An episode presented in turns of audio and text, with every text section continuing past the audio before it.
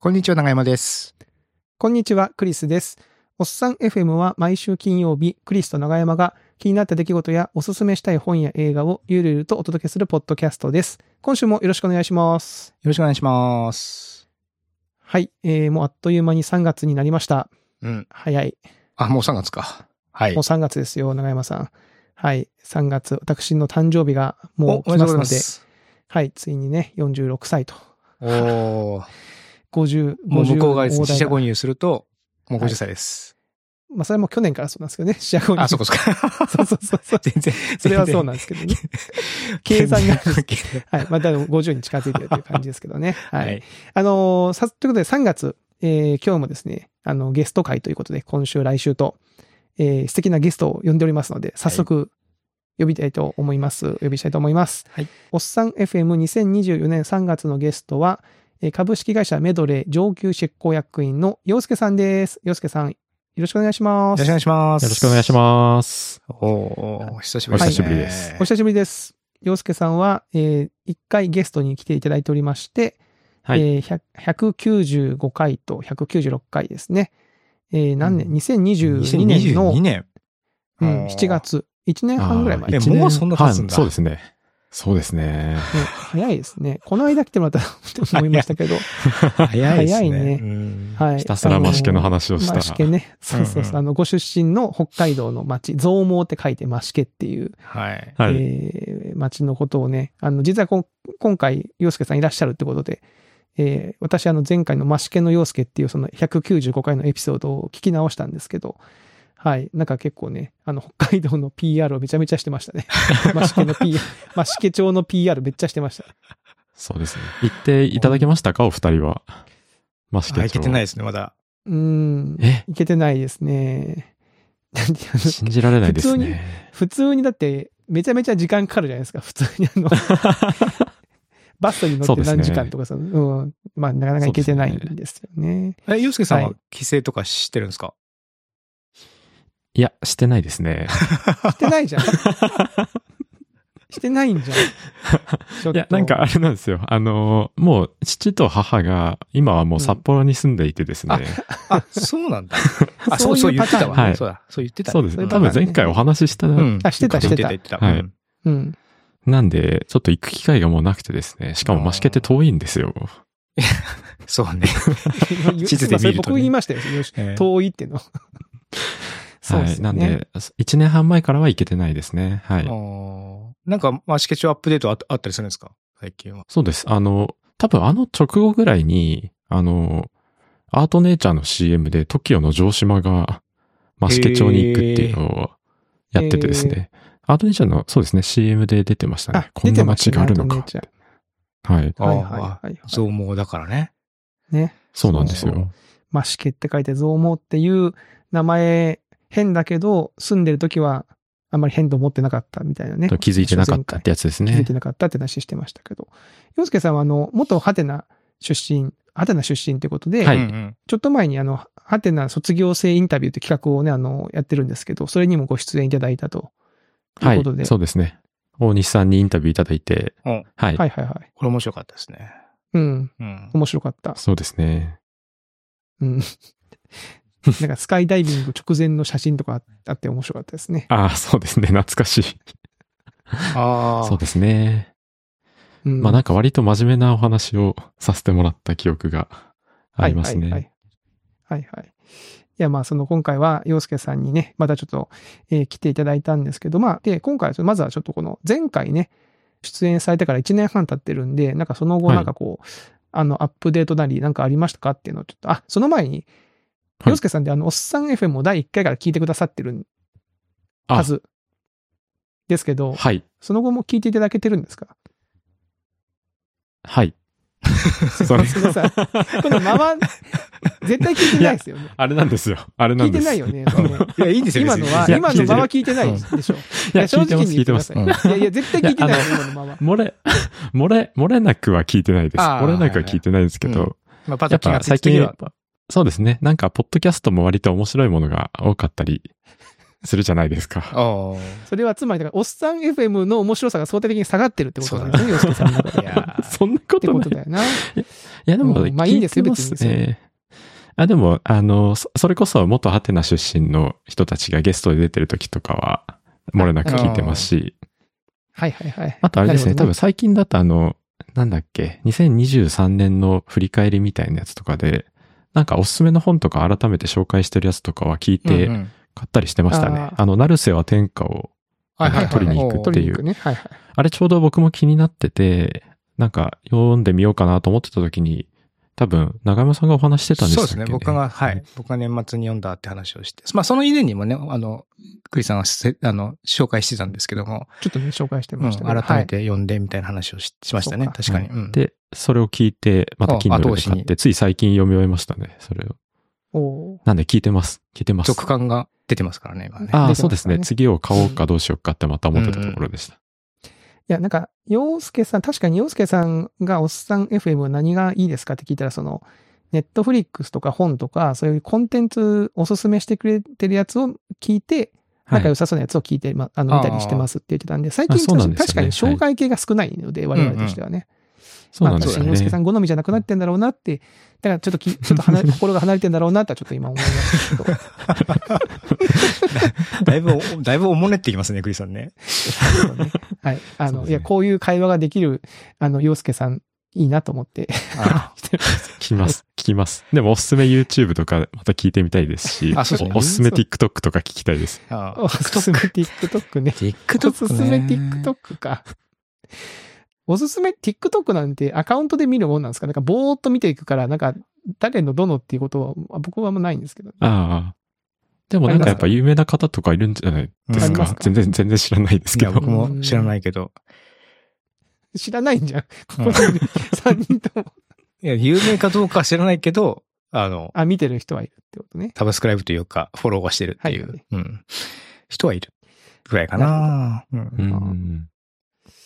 はい。まあまあ、あの、ぼちぼち聞いてくださってるということで、ねはい、ありがとうございますありがとうご。ざいます。はい。で、前前回どうですか？その出てからなんかこう、その後の生活の変化とか、なんかアップデートがあったかとかっていうのはありましたか？どうですか？ああ、そうですね。まあ、マシケ町の話で言うと、はい。あんまりないんですけど、うんあの、ただ、あれですね。前回も、まあうん、前回4000人って、あ、僕もちなみにマシケ町のい、えーと、前回自分が出演した時のを聞き直していたんですけど、うんうんうんあの、その時は人口が4000人ですって言ってたんですが、つい最近見たら3600人になっててですね、おもうこの短い期間でも、ちょっとそ10%うか。減ってましたね。減ってる。やっぱ過疎化が最近はさらに進んでる感じがありますね。へで、あとは、そうですね。前回の聞いていた時は、やっぱり子育ての話を結構してうんいて、スマートフォン渡します。渡します、あ子供ね渡してますか？みたいな話をしてたんですけど、つい先週あの、長女に iPhone を渡しましてお、そうなんですよ今。えっと、来年4つでしたっけ？月、来年、あ、えっと、11歳かな？11で、歳ちょうど4月から中学生になるんですよね。おーもう？そうなんですよ中もう中学生。もう中、もう中じゃん。もう中じゃん。もう中ですね。そうなんですよ。多分、ハテナを辞めるぐらいの時に、あの、子供が生まれたので、はいはいははいいははいい。はいはいはいはいはいはい。で、ちょうどまさに先週 iPhone を買って、で、その、なんかペアレンタルコントロールの設定とか、うんいろいろやってて難しいなとちょうど思ってたところです僕も。でも家の iPad 一応ペアレンタルコントロールみたいなの設定してるんですけど、あれ異常にむずくないですか、いや、そうなんですよ。なんか、いっぱいできすぎて、なんかしかもなんか設定が、この、この設定はこっちなんだけど、この設定はこっちなんだみたいなのが結構あったり、はいはい、そうですよね。なんか割と自分はこう IT 業界で長いこと仕事をしてきたんだけど、ちょっと、あれ、俺大丈夫かなって思ってしまい、しまった経験が iPhone、iPhone というか Apple のペアレンタルコントロールでしたね。いや、なるほど。そうですよね。うん。そうですね。なんか、夜寝てる時間は一応起動できないようにしてるはずなんですけど、うんうん。なんうん。かスマホをどうやら触ってるようで、で、そしたらなんかヘルスケアのアプリをひたすら見てるみたいなことを、なんか自分、いやなんか自分の身長体重みたいなのをき、の記録をはいはい。眺めてるのかな、ちょっと何してるかまでは見てないんですけど、なんか、その、なんかその全部の一応起動、起動できないというか、こう、触れないようにしてる時間があるはずなんですけど、なんか一部の多分、何アップルのかしらの、純正のアプリは、うんあ、そうなんですよ。何かしらのルートるみたいで。で行くとあ立ち上がるとかあるかもしれないですね。そうですようね。でも面白いですよ。なんか、なんかこんな風に使うんだとか、つい最近なんでそのラ LINE も自分のアカウントを作って、あの、使えるようにした途端に、なんか同級生の子からひたすらメッセージが来てて、うんいちいちそれに驚く娘みたいなのは 見てて面白いですね。なんああ、来た、来た、みたいな。か初めての体験をしてる感じが。ああ、なるほど。自分宛てにメッセージが来るっていう体験を。そうです、そうです。ああ、で、父父親としてそれをこうで目の当たりにしてるわけですね、それを。あ、そうです、そうです。あで、なんか慣れないフリック入力をしてる間に次のメッセージが来て、みたいなことをー可愛らやっしいですね。てるの見てると面白いですね。可愛らしいないやー、それがもう、もう数ヶ月もしたらもう、クリック入力なんてもう、シュッシュシュパパパパパみたいな感じいやそうなんでそうなんですよね。そもそもその入力せずにもう、あれですよ。ビデオ通話でつなぎっぱで会話してますからつなぎっぱなしで。はいはい。うんあでも確かになんか音声入力を最初してましたね。そのフリック入力に慣れてないんでそのめんどくさいからって言って、音声入力で返してて、いや、そう、そういう、そうですよね。その入力音声でする、その人たちのその割合結構いますよね。うちの、僕の弟もやってんじゃないかな。え、へー弟ってあ、お鹿児島にじさんじゃないんですか？あ、はい子供じゃなくて。はい。子供も最初の頃音声でやってたか。なんか検索するときに、なんか、あ、検索音声で入れてて結構ね、確かにやってる。うんうんうん。ちょっとその、あ、そうなん、そうなんだって思いましたけどね。ううんん、そうですよね。なんか前回出た時、クリスさんのそのお子さんは高校生にならないとスマホを渡してないって言ってましたけど、うんその時は、なんか、ど、どんな設定にしてたんですか？なんか今いろいろ設定いじったりしてるんですけど。いや、実は僕なんか逆にその細かくできる、細かくしなきゃいけないんだっていうことはあまり分かってなくて、一応そはいの子供のアカウント設定はしたんですよね。親アカウント僕で、ああ、えーはい。このファミリー Apple 設定みたいな。そうそう、子供、この Apple ID は私の子供ですみたいな。で、年齢がその十何歳未満なんで子供認定されてて、はい。だから僕から、えースクリーンタイムとかを見れるみたいな設定にはなってたんですけど、なんか制限はね、そんなにつけてなかったんですよね。あんまり。へーうんうんうんまあ、勝手にその、なんだろう、使い方がまずそうだったら、もう寝るときはリビングに置いとけっていう運用にしようと思ってたんで、はいはい。だからまあ、いいかと思って、うんほっといたら、まあ、長男は、大丈夫だったかな。最初の頃結構動画、YouTube とか結構見てて心配してましたけど、もう高3なんで、自分でもうその辺は律律して、えーあんまり見なくなってますけど、逆に高校1年生の次男はやばいっすね。もう中毒ですよ、あれは。え もう縦型動画しか見てないですよ。もうずーっとなんか、あ、まさに TikTok。あ、TikTok とかインスタとかそういうの？を TikTok、インスタ、YouTube ショート、あえたまにスマホ横にして見てるんで、その時はサッカー動画見てますね。アベマでヨーロッパサッカーを見見てたりしてますけど。ーゲームとかはしないですか？あ、ゲーム？ゲームは、スクリーンタイムとかで、まあ一応ゲゲーム禁止にしてるんですよ。ああ、なるほど、なるほど。ゲゲームはや,、うやるなよって言ってるんだけど、たあの、やってないって言うんだけど、三男が画面の出た時にお兄ちゃんがゲームをしてる。やってないよ。お兄ちゃんがゲームしてたで、とかってこうちゅ言いつけてきて、やってないわ、とかって言うから、スクリーンタイム見たらしっかりとやってたんですよね、ゲーム 見れますよね、あれ。プロスピやってんじゃんとかなって、で、アプリは使わなかったんですよ。そしたらなんかはいブラウザゲームに動いたみたいで、ブラウザゲームでなんか、あの、麻雀のゲームをやってたんだけど、それもバレちゃっへて、そのど URL に麻雀って書いてあるから、麻雀ゲームやってんじゃんみたいな。バレバレじゃないですか。バレバレになっちゃって、えーで今は麻雀ゲームを禁止されてるんで、アベマであの M リーグ見てますね、麻雀。感染するそれはのに詰まってるからね。うーん、そうそうそう。ちょっとそれならまだゲームやってる方がいいとかはないんですかね。なんか、ひたすら見てるよりは、ひたすら見てる、いや、でもどっちもどっちなんどっちもどっちです そかうなんですよまあね。そうねうん僕からすると。うん。そうそうそうそうーんう。はい。まあね、なんで、私の悩みというか、うん、まあちょっと、逆逆にさ、僕らの仮にさ、高校生時代とかにスマホあったらどうでしたかね、いやもうめっちゃ見てると思います いや、ぜ、絶対ゲームやりますうんね。絶対ゲームやってるし、うん。クリさんとか絶対でも動画とかさ、撮って投稿してたでしょ？あ確高校、かに演劇部？演劇部投稿してたと思いますね。そうかも。してたと思う。うん。ね。してるはず。うん。したかった。むしろしたかとったですよ。炎上とかしてたかもしれない、それで。炎上を、炎上を人気者と勘違いしてね、どんどんどん 過激なやつをこう、投稿してる高校生とか。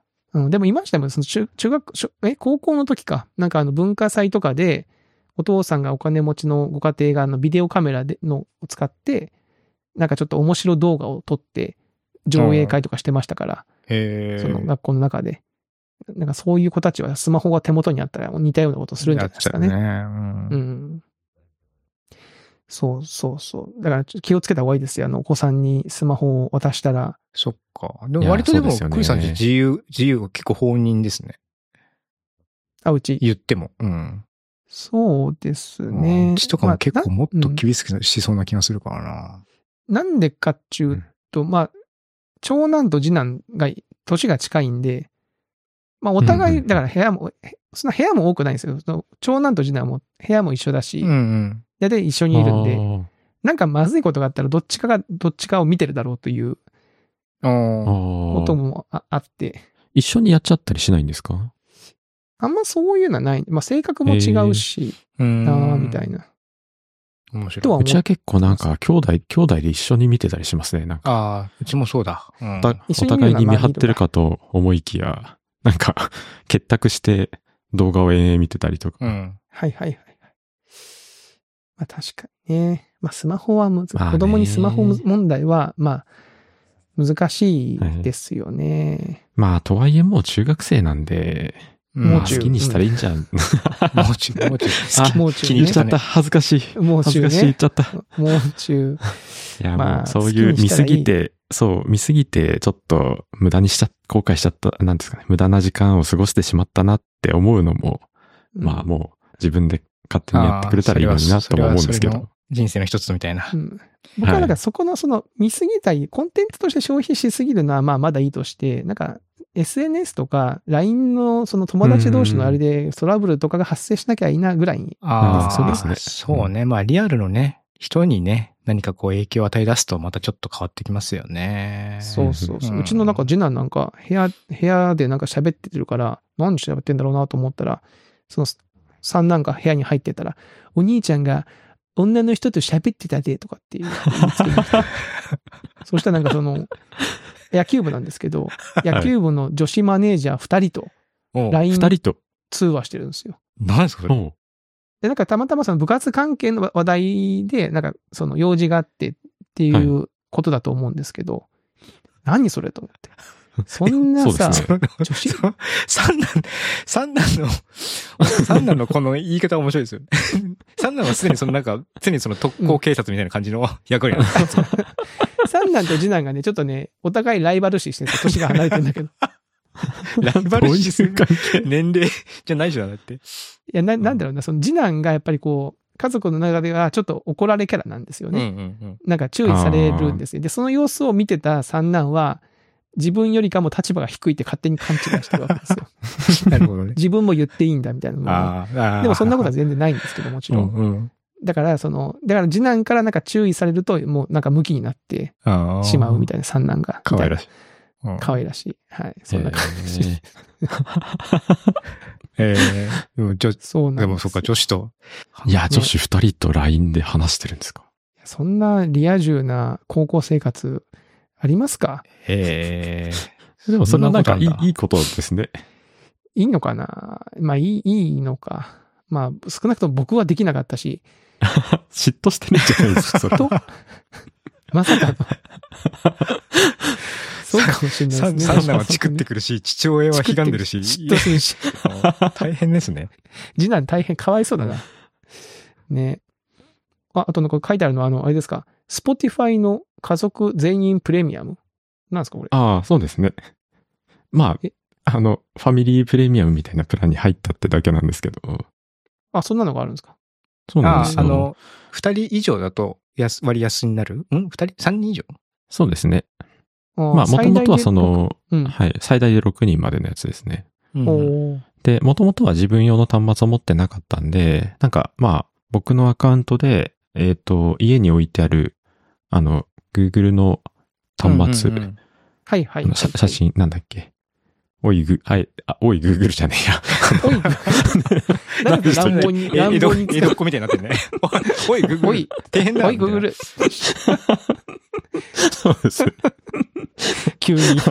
そういや、その置いてある端末で、あの、なんか子供たちが勝手に自分が聴きたい音楽を流してたりしてたんですけど、うんうん。あの、いよいよまあ自分の iPhone が出てきたんで、あ持つようになったんで、じゃあ自分、その Spotify を聴けるようにっていうので、家族会に入って、はい。で、えっ、と、娘の iPhone で自分で好きな曲を聴けるように、で、はいはいしようと思ったんですけど、なんか Spotify の会員が13歳かららしいんですよね。で、結局そのファミリープランみたいなの入ったんですけど、その大人用の Spotify みたいなのはまだ使えなくて、結局 Spotify Kids ってアプリを、別アプリを入れて、そっちで聞いてるんですよね。Spotify Kids ってそんなのああるんだ。はいうん。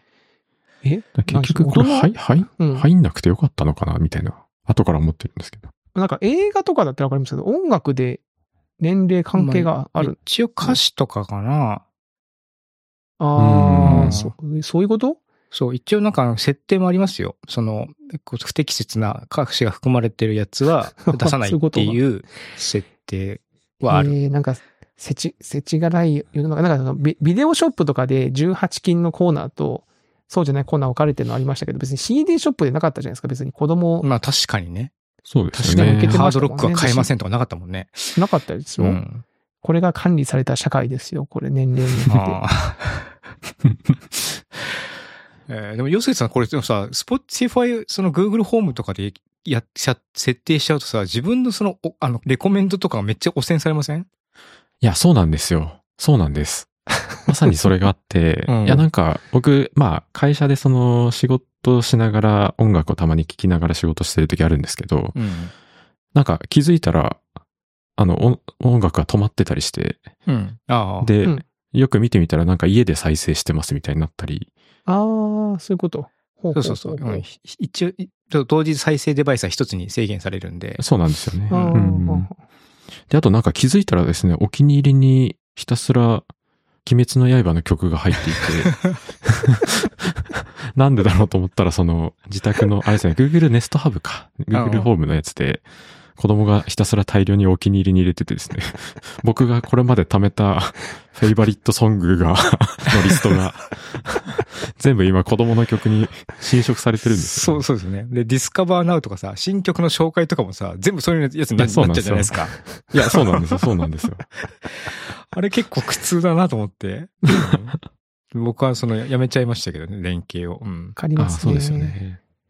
なんかあの、そうね。うちもあの、リビングに置いてあるテレビの、えー、はい Amazon プライムとか、ねうんうんうんあの、全部ほら、じ僕の、まあ、子供たちのアアカウント分けてんだけど、結局みんなめんどくさがって僕のアカウントクリックして見ちゃうんですよ。ああ、あ、そうなんだ。はいはいそうそう、見ちゃう、見ちゃうんだけど、だからそれによってさ、その、僕が、たまにちょっとこう、大人っぽいやつを見たいなって思った時に、ちょっとたあっちに、なんか、ね、これ過去に見たやつとか再生中とかって出ると、うん。ちょっと嫌だなって思 って見れない時があるんですよ。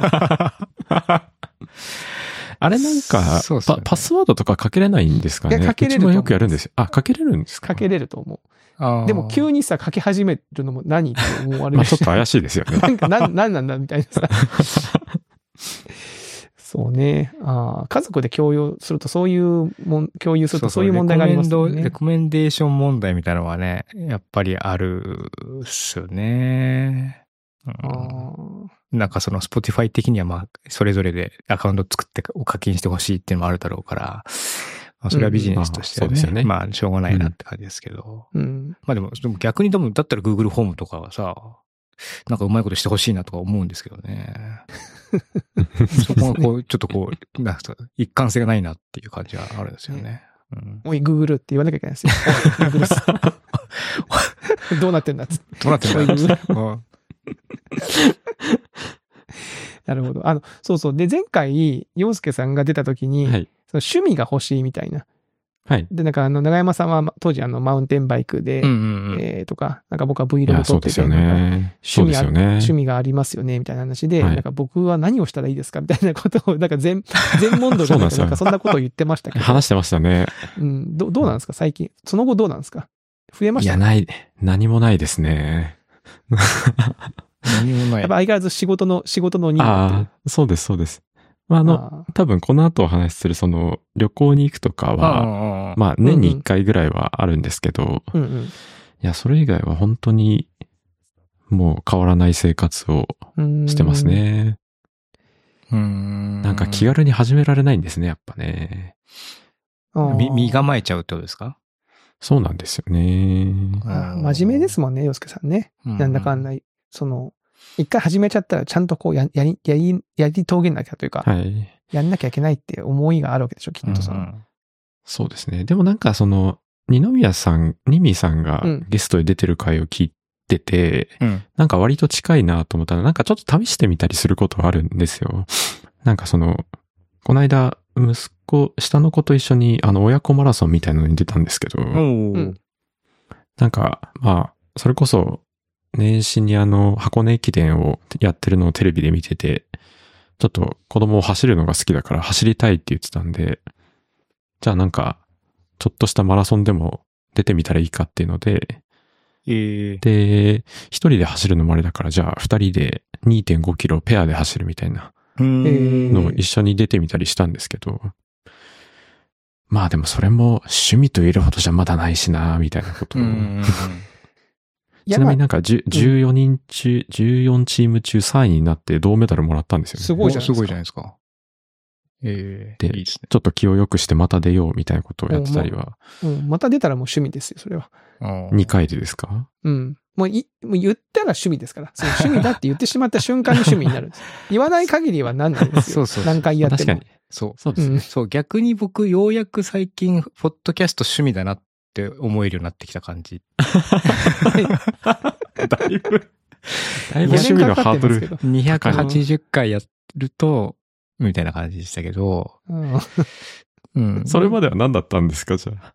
いや、なんかこう、何？何だ、何だったんですかねなんだこれ。れはって。うん、活動、活活動です。活動。活動。うんえーでもなんか、なんていうんですかね、それ、まあなんか、に、ニミさんもやっぱ同じようなこと言ってらっしゃいましたけど、なんかそれを本気でやってる人たちになんか申し訳ない気がするんですよね。ああ。なんかこう、マラソンを趣味って言ってやってる方たち、まあその時もたくさんいたんですけど、うんうんうんうんまあそれに比べるとやっぱまあ、2回で言っちゃいけないよな、みたいな。いいよ、別に。いやいやいや、周りの人もそこまで思ってないですから。そうまあそうです。ね。そうそうそうそう。まあまあ、またちょっとこうね、いい、いいやつがあったら紹介しますよ。こう、これいいんじゃあーない僕でもほら、最近、まあ、あの、自転車乗らなくなってから今度ずっと走ってはいいるんで。ああ、そうですよね。はいすごいですよね。最近走ってる人多い、多いですよね。うん。走るうのも、ん。なかなか。あの、まあ、ニミさんの回もそうだけど、こう、計画た、最そう、ニミさんの言ってる通りになってんだけど、最近買った時計についてるアプリがすごくよくできてて、こう自分のこう計画を立てていくと、そのパフォーマンスの、あの、こう、上下がわかるみたいな、一応予測してくれるんですよ。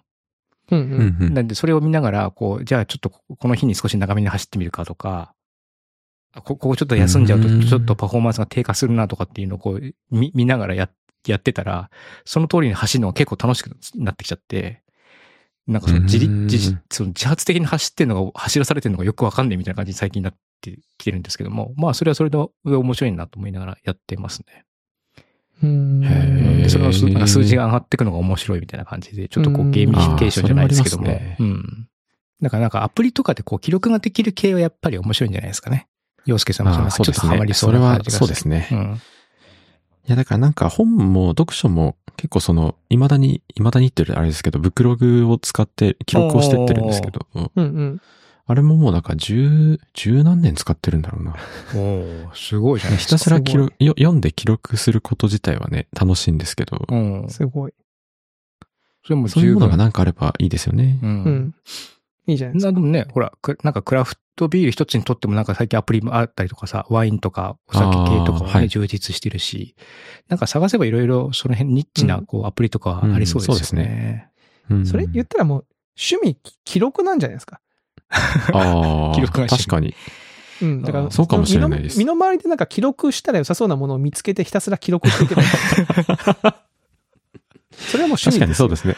前回のそのスプレッドシートもそうですし。確かによ。そうだね。うんそうそうそうそう。あと、ブクログもそうだし、あの、あれも使ってます。フォースクエアというか、今スウォ、スウォームになってますけど。はいはいはいはい一情、一チェックインのやつ。あ、位置情報、チェックインそうです、そうです。おまだ続いてんの行ったとこの記録。まだ続いてますね。ずっと、ずっと使ってますね。それ趣味、それ趣味だよね。確かに。うんそう言われて、そうですね。趣味に近いですよね。だってそう10年以上使ってるでしょだって、うんソームとかもそうです相当長いサービスだもんね。長いですよね。うん。趣味、記録、記録ですよ。記録が趣味なんだ。ライライフログって言ったらかっこいい？かな。ログうん。ライフログをつけることみたいな。そうですね。確かに。洋介さんらしい、あれですね。確かに。今度からそういうようにします。うん。ライフログです、みたいな。ただなんかうんね、え、それなんすかってな、なり、なるでしょ。話は、ね、広がりやすい。ね、広がりそうだし。そうですね。うんうんし、洋介さんのこうキャラクターをを割とこう言い表してる感じもあるので、うんうん。確かに。その人格を理解する補助にもなりそうな感じありますねなり。そう。うん。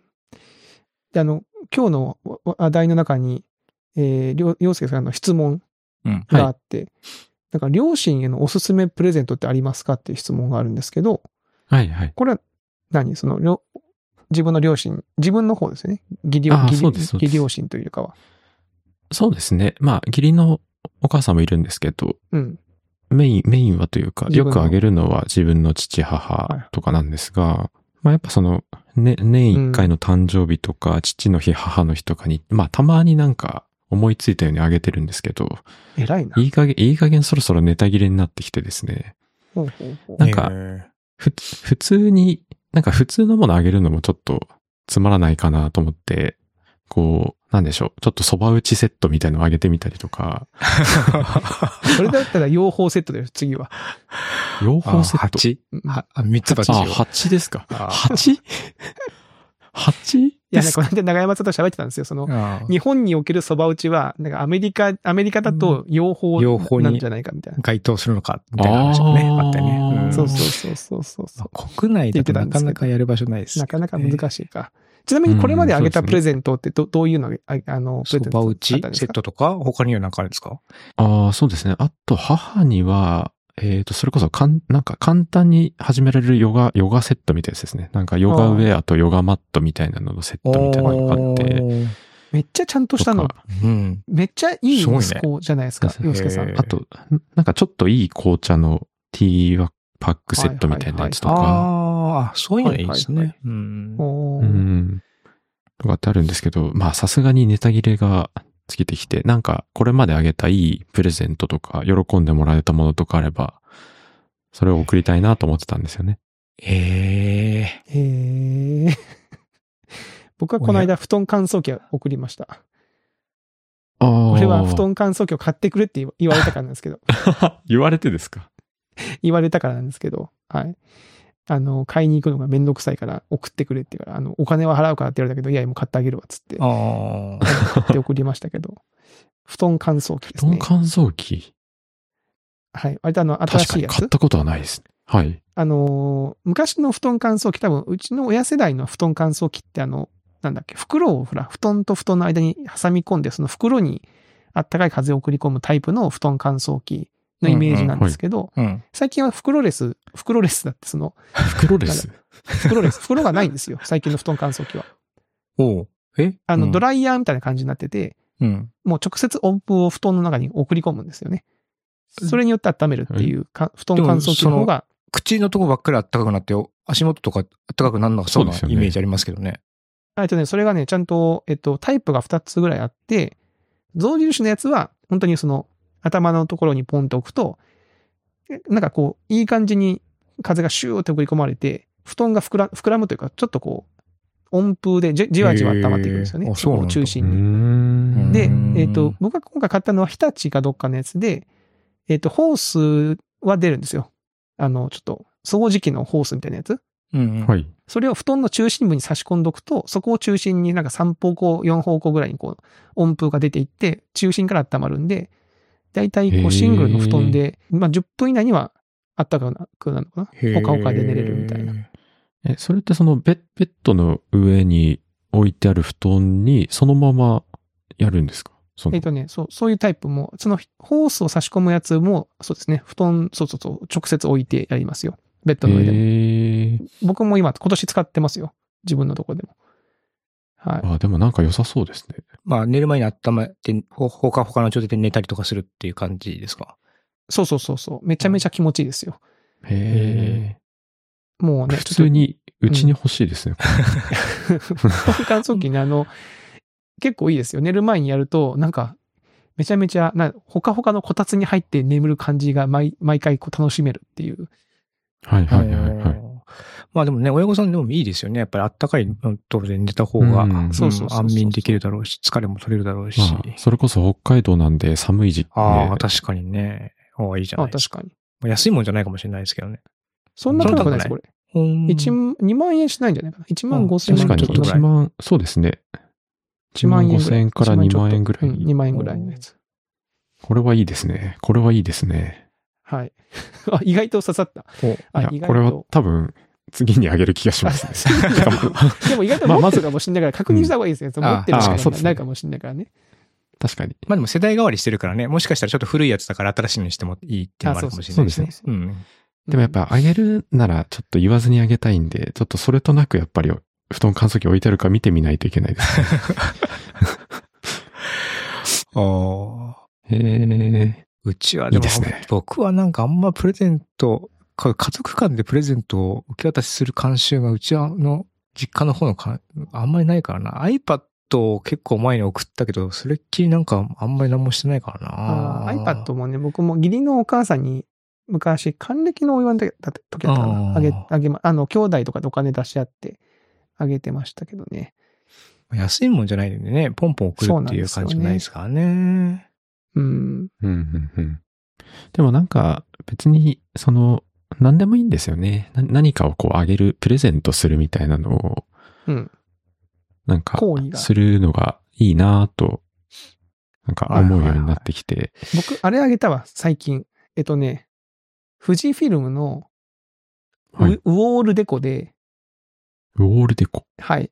えっと、ウウォールデコっていう、あれがあるんですよ。この、えっと、壁にか、あの、写真をね、印刷して壁にこう飾るやつ。ほう。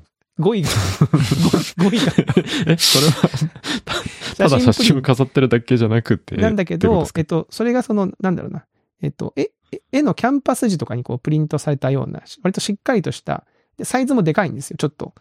僕は A4 サイズぐらいまで大きくしたのかな。その、あの、うちの3兄弟が並んだ写真を送りました。あー、なるほど。は孫の写真喜ぶんで。いはいはい。ちゃんとしっかりとしたプリントアウトみたいな感じなんですね。あ、そうそうそうそう、そうです。うん壁とかにかか壁たあのかけたりとか、えー飾っておけるやつ。うん、プリントだけど、あ、でも学装もあるのか。学装も、なんかいろんなタイプがあるんですはあよ。はあはあで、サイズもいくつか選べて。うーん。これね、結構いいですよ。そのまあ、お子さん、その孫とかに興味があったら、その子供の写真ってはい。結構飾って、うちは飾ってたんで、なんか年賀状とかをたまにこう飾ってたりするから、年賀状ちっちゃいじゃないですか。なんか、うんうんうん。はいだから大きくしてあげようと思って。へーはいうーん。あ、これはいいわ。これおすすめです。うん。うちなんか、なんか、アルバムをたまに作って送ってるんですけど、はいはいはい、はい。ちっちゃいブックレットにして。うんうん。まあでも、ちっちゃいのも、あまあ本になってるのも、それはそれでこうね、枚数があるから、まあ面白いかもし、面白いけど、こういうふうにこう、でかいのもいいですね。でかいのね、いい,、ですよ。うん。うんで、これならほら、なんか何回送ってもいいじゃん。その写真さえ変えれば。うん。そのね毎年子供の成長とか、なんか旅行に行った。それこそ別にその、孫じゃなくて、洋介さん自身に、あの、おね、あの、興味があると、ただ、旅行先で撮った洋介さんの自撮りの写真をこうアップにして。絶対嫌じゃないですか。いやいやいやいや。絶対嫌ですよ。面白いじゃん絶対嫌だし、そううん気持ち悪くないです気持ち悪くないよ、別に。自撮りを送る自撮りを送る。面白い。おじさんがですか？うん。おじさんが自分の写真を送ってくれるっていうのが、学学装されてるの。いい、あ、いいじゃないですか。うちの子もでかくなったな、つって。なんですそうそうそうそう。そう。嫌だなはい。まあね、そんなのがありますかね。うんはい。ええありがとうございます。はい。あともう一つ質問があって、パパ友ってどうやってできるんですかって質問もありますけど、パパ友どうやってできるんですか？それはそれこそあれですよ。よく、まあ、おっさん FM を聞いてて、はいその、クリスさんが、まあ、最近なんかバンド組んでたりとか、少年野球のパパ友とバンドを組んだとか、っていう話をされてるのを聞いて、そんなこと起こ起こり得ないなと思ってね、確かに。よくそんなことが発生しますよこういうとは思ってなかね。ったから。いやそ、そもそもその人の顔と名前があんまり覚えられなくて、いやいやいやいや、そんなことないでしょ。いや、たまにその参観日とか、なんか、まあ子供の父母とご挨拶するときとかあるんですけど、もう誰が誰だかわからわない。かんないですよねこれ、これはね、そうね、そうかもしれない。誰々くんちのお父さんですよってこう、妻に言われたりとかするんだけど、はいそもそも誰々くんがわかんねえな、みたいな感じで、そうそうです、そうです。あどうもっていうふうな、あの感じで挨拶をするんだけども、やっぱ会う頻度もさ、そんなに多いわけじゃないから、うんうんそうなんですよ。うん、そこで少しこう2、3個と声を交わして、またしばらく経って、本当にそれこそ半年後とか、楽器が変わったぐらいに会って、これはどの距離で行くんだって毎回なっちゃいますよね。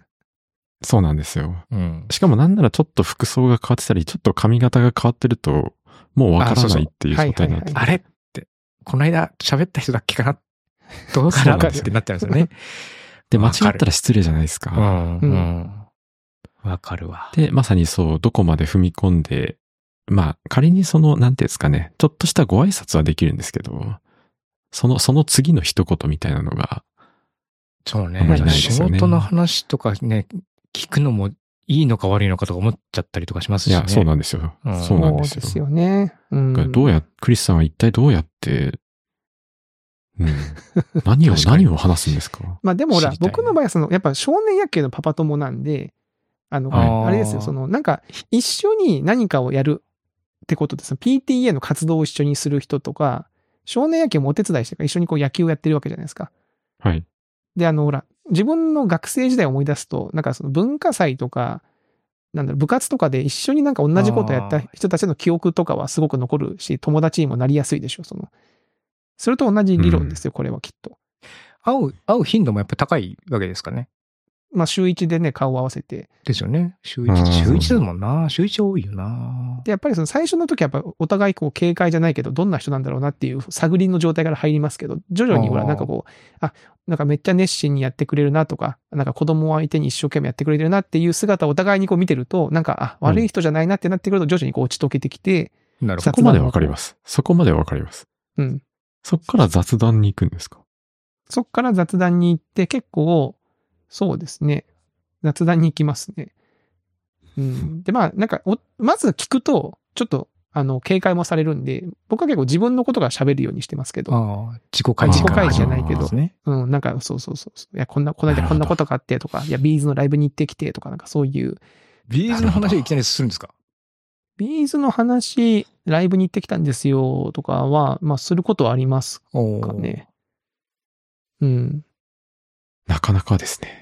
なかなか？嘘 いや、いきなり B'z の話はしなくないですか？うん。なんで B'z なんてもう全人類好きでしょだって。お そうでしたっけ？そうですね。そうか。クリスさんの中にそういう、そういう気持ちがあるからいいけるんだな。いける。昔の、昔の巨人、大砲、卵焼きみたいな感じの、ああ。そういうことなんで。すクリスさんにとってはね。バカにしてますビ確かにーズのこと。本当ね、ビーズ松本稲葉みたいなね、その巨人逮捕卵焼きね、全部ビーズじゃん。うん全部ビーズ。う んビーズの無条件にそうですね。ビーズのことを知らない人なんていないだろうっていう前提がなんか、なんかそういう、そういう話題を持ってればいいってことですよね。そういうなんか、そうですね特最近だからそういう話題が減ってんだよね、きっとね。あ、共通の話題とかがね。うんそうですね。うん別にテレビ、みんながみんなテレビ見てるってわけでもないし、じゃあ逆に YouTuber みんな見てるかっていうと、それぞれやっぱりね、好みいろいろあるだろうしってなっちゃうと、そうなんですよね。そうですよね。あとはまあ結構その着ていく服とか、まあだから僕は逆にその話しかけられてそこからこう広がっていくみたいなことがありましたから、 B'z の服着てったらその話、あ、 B'z のやつですかとかっつって逆にこう聞かれることもあるあったし、その着てる服がとか、ギター弾くんですかとか。うん。とかなんかあとはその、少年野球のパパ友たちは、飲み会がお兄ちゃんたちの時は多かったんですよ。で、当時は僕もお酒飲んでたんで、うんうんうん。本当さ、もう毎、毎回さ、週1で、その練習の後に行ってたんですよね。お父さんたちと。確かに、それは仲良くなりそうですね。うん、で、うん毎回さ、その同じ話、そのうちのチームの最強打線、最強ポジションは誰がどこなんだみたいな話、同じ話をさ、延々するわけですよ。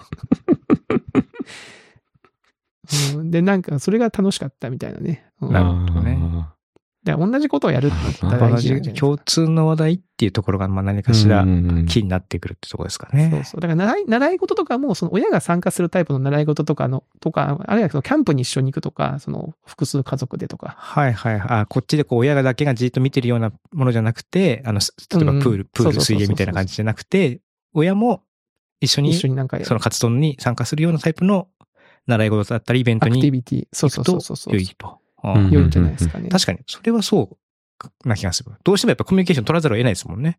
そうそうそうそう。真面目に言ってしまった。うん。なるほどなでもほら、はい洋介さん、見た目怖いからさ。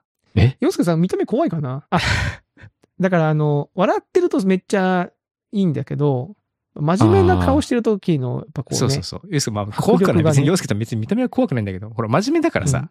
真面目なんだよね。うん結構と真面目に。ニコニコしてればいいんですかね。いや、やっぱおじさんは普通の顔してると怖いから、うん。そうですよね。真顔の時点でもう、マイナスからスタートなんで、うん。ちょっと自分でこれヘラヘラししすぎじゃないかなっていうぐらいで、ようやく、なんか、ちょっと笑ってんなみたいなはいはいはい、はい。感じになってくるんじゃないですかね。ヘラヘラしてればいいんですね。うんとか、なんかこう、突っ込みどころのある服を着着てみるとか。別にもああ。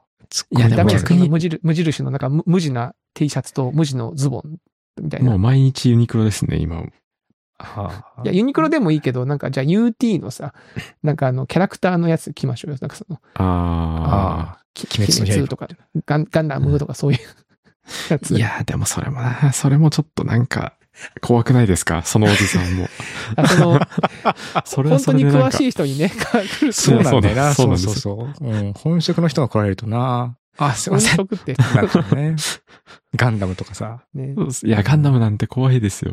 うん。大西さんみたいなの来たら怖いじゃん、もう。うわーってなっちゃう。すいませんってなっちゃいや、怖くはない。